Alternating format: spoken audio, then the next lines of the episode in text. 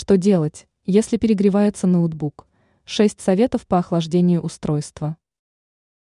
Многие из нас уже стали сталкиваться с различными проблемами, которые возникают в процессе использования ноутбука. Если лэптоп применяется на постоянной основе в качестве рабочего инструмента, то нужно следить за его температурой. Многие знают, что если система перегреется, то это приведет к сбоям и отключению. Предлагаем обратить внимание на лайфхаки, которые позволят охладить устройство. Как охладить ноутбук? Вот несколько советов. Пыль.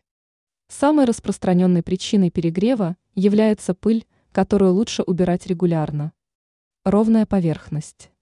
Нужно, чтобы она была плоской и ровной. Термопаста. Ее нужно менять хотя бы один-два раза в год. Охлаждающая подставка. Она необходима для избегания проблем с перегревом в летний период. Замена кулеров. Иногда производитель ставит стандартные вентиляторы, которые не справляются с задачей. Производительность. Очищайте систему от вирусов и ненужных приложений. Ранее мы уже рассказывали о том, как быстро очистить клавиатуру ноутбука.